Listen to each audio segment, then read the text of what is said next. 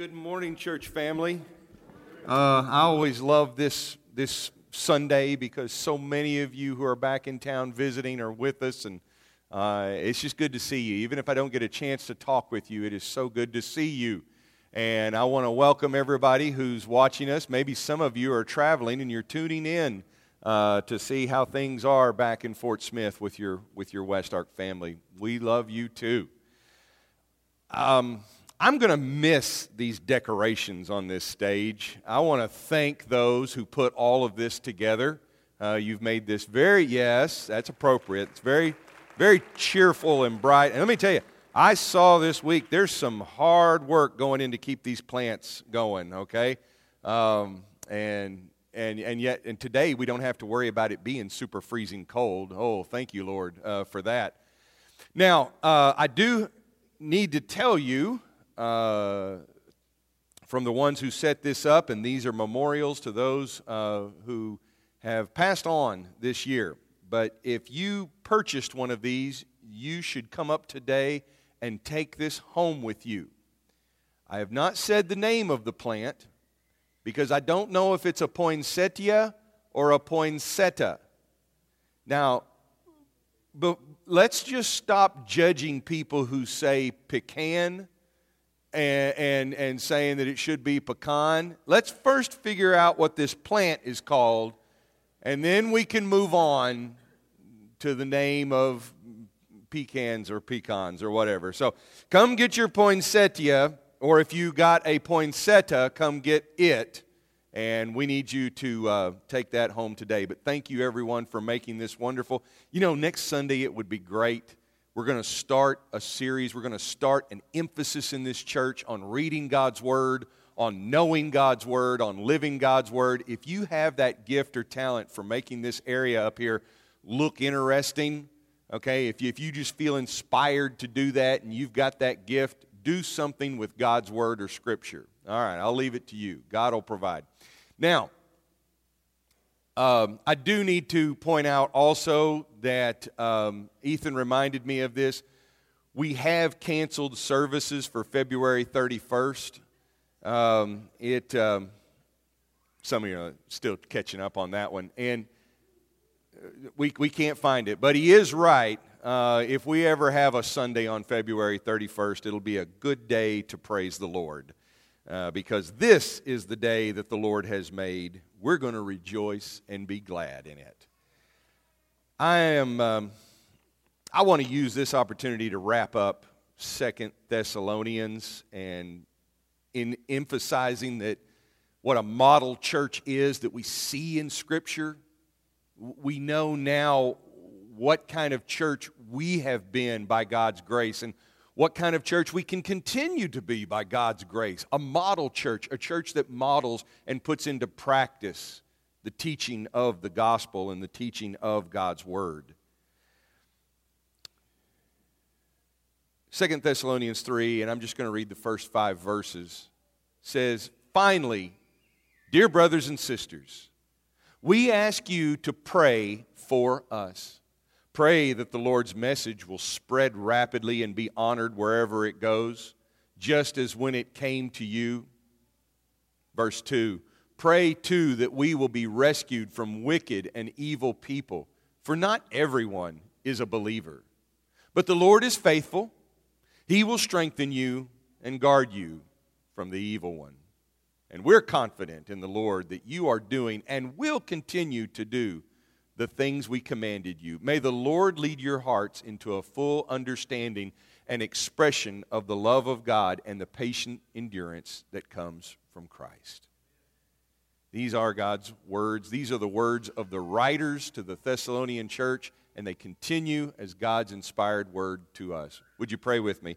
Father, we ask that we will take these words to heart and that we will be praying for one another. We will be praying that the gospel spreads out and extends to all parts of the world, but Father, just right in our own neighborhood, right in our own homes, where we live and dwell, let us see your word grow and bring back its increase to you. Father, we, uh, we pray for protection and endurance. Keep us strong in the face of the evil one, knowing that you write the final chapter of this world. And we can trust in you in all things. We pray this in Jesus' name. Amen. Uh, as you think about the celebration of the birth of Christ, whether it was December 25th or not, uh, is, is truly irrelevant. But it is an event, it is a moment that is mentioned in Scripture and it's discussed. And in being told and discussed and part of the, the, the message of the Gospels, Matthew and Luke in particular, we find that Jesus is not born once upon a time in a faraway land. You know, in, in, in you know, somewhere around the corner of the, the rainbows and over the, the hills of Timbuktu. It's not that. But rather, it's a very specific time and it keys in on locations that would have been well known and are even known to us today. But this would have rung with significance and so you have a particular time, if not a particular date, but a particular time, and you have dates and you have locations with these things. Christ is born during the rule of Augustus, and we know the dates of Augustus's rule. He was born when Quirinius was governor of Syria, and we know when Quirinius was governor of Syria. And he was born in the city of Bethlehem, and we know where that city is. And then Christ suffered under Pontius Pilate. We know who that is. He was a governor of a specific region at a specific time. And Christ is crucified on a hill that has a name, Golgotha, and you can locate it, and we know where it is. And the story of God intervening in this world through Jesus Christ is told as events that happen with significance during a time, during certain dates, at certain locations. And yes, it has ramifications for the whole world, but it's not a fanciful tale, but rather it's the working of God in what we call human history, in the events and the movements of politics and people and cultures and nations in this world. Now, if that's true of the birth of Jesus coming into this world, of his ministry in this world, of his uh, death, his crucifixion, his resurrection, then he will return at a real point in time. Now, you see, I think that for me, the, the lesson that I've gained from these letters to the Thessalonians is to remember that even though it didn't happen as soon as they thought it would happen, just like Jesus entered this world in particular circumstances and places, events in history, in the same way, he will return. It's at a time. Now, we're not given a date for that. But there will be a time for that. And God will choose the time and He will set the time, just as He has done all along with His action in this world. And as for the place and the location, well, it's ultimately global, but it will happen in real places at a real time. And we won't have to guess or wonder what it is. Keep that in mind because if we know what's happened, then we know what to expect. And when we keep our focus on this future, it keeps us from getting distracted by other futures that are not really the end. See, I think that in, in, in Christian practice, we get, we get distracted by two things. One is we get so caught up in figuring out when the return of Christ will be. So we start looking at events, we start looking at things and saying, hey, this is happening in the Middle East. Hey, this is happening, and Nostradamus said it would. Hey, this is happening over here. And if you decode the Bible and, and, and run the words backwards and put it on a turntable and run it backwards, it will give you the precise date. And we get all caught up in that stuff and we say, is this the end? Is this the end? Is this the end? And Jesus is constantly telling his disciples, and we're being told, you don't need to be concerned with that. You just need to know that it's going to happen. And then you'll be ready. You'll always be ready if you're ready today. And keep doing what you're doing, you'll be ready. Now, that's one extreme. The other extreme is to sort of imagine that, well, you know, it's an idea that's out there. And a lot of uh, preachers and teachers have used it to scare people to say, look out, you know, he's going to catch you. Here comes Christ. It's the second coming. And the more it's become that, it's become sort of like a, um, a popular song. Oh, you better watch out. You better not cry. You better not pout. I'm telling you why. Yeah, that's right. The counter is reset, kids. It's all now you got 364 days. But you see, when we do that to ourselves as adults, then we disconnect from that future. And instead, the future scenarios that we look at have to do with you know, growing up, getting married, making money, getting to retirement, you know, all of these things, doing our bucket list. And we get so caught up in those things that we think that's our future. And we can look no further than the grave, even though we claim to be a people of the resurrection. Both of those extremes are a pitfall. Instead, we need to have the view that God has done something in history, He is doing something in history, and He will do something in history, and you and I are invited to be participants in that. Time, date, location. Well, what does it mean to be participants in that? I mean, let's say that we let's say that we accept that. Well, now what? Well, now what is we're vigilant. We're vigilant in prayer. We've got something to do. And prayer is part of that. You'll notice here that at the end of this letter, the writers say, Pray that the Lord's message will spread rapidly and gain a serious hearing. You know? People say, Well, I don't, I don't know. I mean, is it really possible to have global events? I mean, is it really possible for this to happen?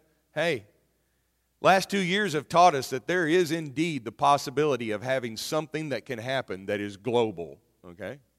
Whether it's a virus or it's a supply chain or whatever, we've learned that we're all interconnected. Now, I'm telling you, if that can happen with those things, it can happen with God's Word. It can happen. Um, we need to pray that that continues to happen. Now, now you, you might have the opportunity to share and spread God's Word right here in your local you know, reach. And that's, that's good. Somebody needs to. But the Lord is going to send that word out and He's going to make it come back with what He wants. And I love the fact that the writers say we really want it to gain a serious hearing. This isn't drive by evangelism, okay? Hey, you better accept Jesus right now, okay? I'm going to get off this plane, never see you again. Here it is. This is what they experienced. Paul, Silas, and Timothy experienced with the Thessalonians. It's like we, we ended up coming to you. We didn't know what to expect. We didn't know the gospel was going to go out to Macedonia. We mentioned this to you. You heard it. You took it seriously. And even though our plans were derailed and we had to leave you, you have put this into practice and you've become a model church. Do you understand that the Thessalonian church was an infant church by, by any measure? Certainly by our measure. I mean, we've celebrated hundreds of years of Christian teaching. We've got a plaque outside that says that this congregation started up somewhere in 1983, uh, 80, 83, in that time frame. And it was the result of a merger of two congregations that existed before that. Boy, we've been at this for a while. And they had been at it for three months or so, not even a whole year. And they don't have a lot of examples to look at, but they take the word seriously. They take that teaching seriously, and they are a model church. Now, if they can do it, we can do it. If they can be vigilant in prayer, we can be vigilant in prayer. Pray that we'll be rescued from sinful faithless people. That's the other prayer request that they make. Not just harm, not just people who would do us harm, but I think a prayer that the sinfulness and the faithfulness in this world will not make us settle into other ways of doing things. Yeah, I love the, phrase, uh, the, the old saying that, uh, you know, listen, if you, if you want to stay above the fray, then don't dance to the tune they're calling. Do, you understand that? I mean, sometimes what gets us in so much trouble is not our own action, but when somebody's out to get us or when somebody makes life difficult, what we do is we play the game. How often does this happen at the holidays? You've got that difficult person there. And that difficult person is a problem enough. But then when we get down on their level, we are dancing to the tune that they're calling. And if we start dancing to the tune that this world calls, then we're not going to be following Jesus. We're going to be reacting. And that is how we can fall into the pit of sinful, faithless people, a pit that we need to be rescued from. But will we? Will we be vigilant in prayer? Christ asked his disciples to stand and watch and pray on the night that he was arrested and handed over to the religious authorities. He was thinking that in some way that, that, that by that happening, that would become God's will. He's trusting. All he wants is for his disciples, the people that he had traveled with, to be there with him, to stay awake and pray. Pray that he just endures and makes it through this because he knows somehow this will be God's will. And they can't do it, they won't do it. And then it's too late. It's not too late for us. We can be vigilant in prayer. Christ still wants us to pray with him, to pray for one another. And we even have more to go on than his disciples. this is where I think the message of the model church tells us that a model church is a church that knows how to endure. You know, one of the things I love about this church family is for the last two years, we were thrown things that no one expected. I was listening to a video the other day. Uh, some of you may know of Rick Atchley. He's uh, the preacher at the, uh, the Hills Church in, in Fort Worth. And he said, I've been in ministry for a long time, and the last two years have certainly been the most difficult in all that time. And yet, the church has endured. You know, there's so many things that we've worried about that, well, this is going to be the end of the church and this is going to be the demise of the church. No, it's not. It may rattle us, it may shake us up.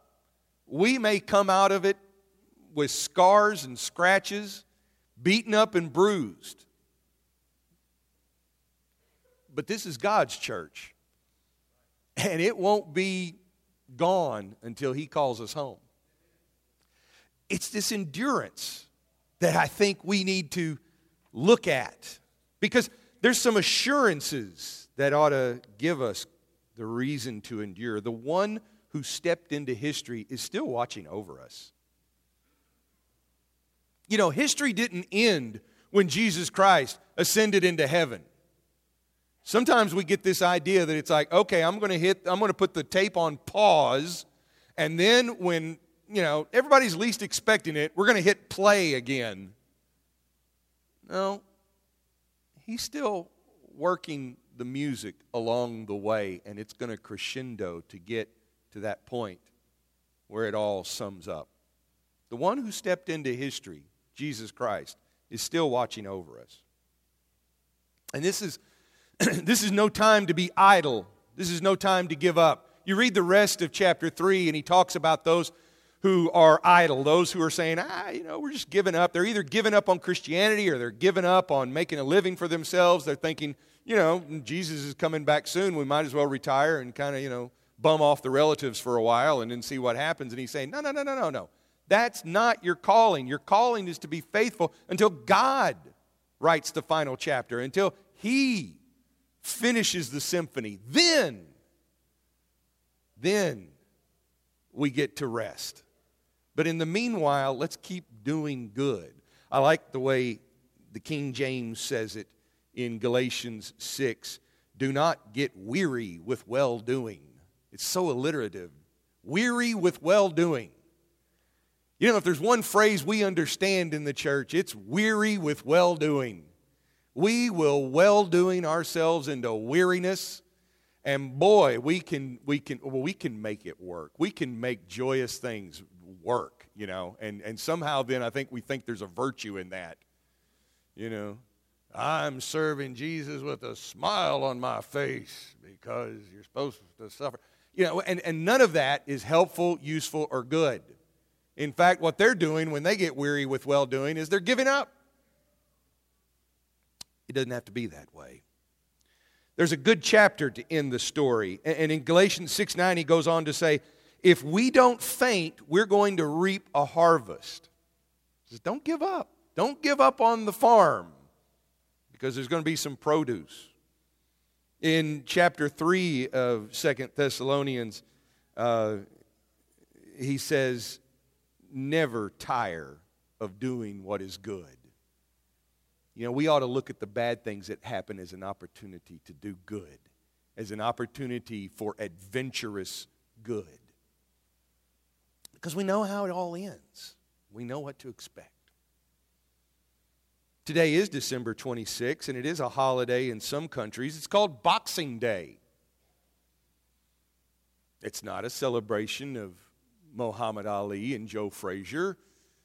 But it comes from the old customs and traditions of Europe where the servants, eh, there's a lot of different explanations for it, but one is there's a custom that they were given a Christmas box, which was some sort of uh, box of gifts, and they were given December 26 to go and be with their families because, of course, on December 25th, they had to stay and serve the, the royal family or the, you know, the wealthy family um, think of Downton Abbey, okay? It's the people in the basement, all right? The people in the basement get the day after Christmas off because on Christmas Day, they're all dressed up like penguins taking care of the rich folk, all right? That's Boxing Day. You box this stuff up and you thank those folks. I'm glad we don't celebrate this silly holiday because I, I wouldn't even know where to begin. But I tell you what I was aware of yesterday, and maybe it's the last two years that did this to me.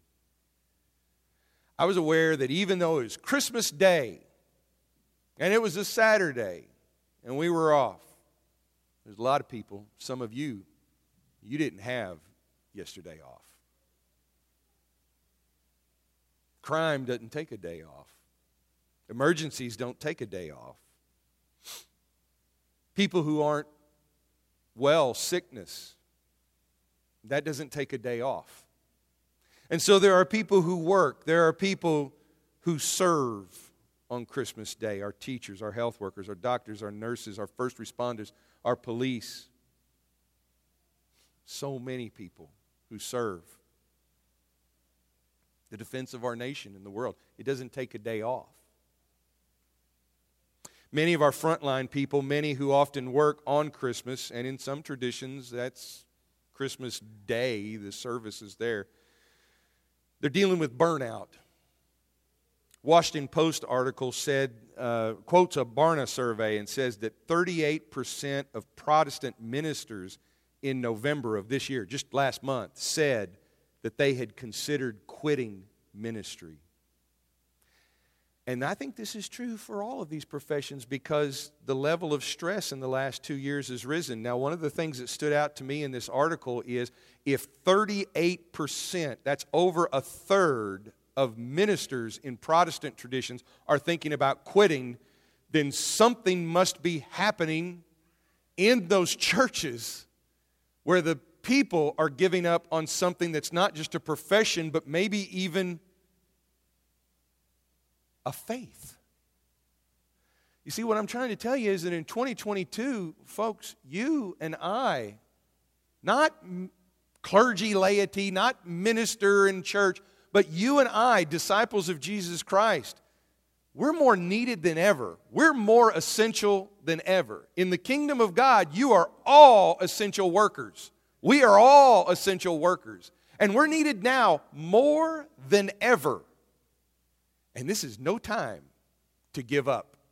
This is no time to get idle. This is no time to get weary with well doing because we know who writes the last chapter.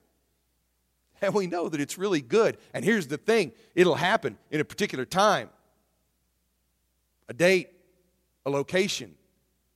That's what we know. What we don't know is everything about how good it's going to be. Oh, we've got some glimmers, we've got some previews, but I guarantee you we haven't experienced it yet, and you don't want to miss out. So let's endure. Let's endure. In the words of Paul, who writes this conclusion, may the Lord of peace himself give you peace at all times and in every way. The Lord be with you all. The grace of our Lord Jesus Christ be with you all. I keep fighting voices in my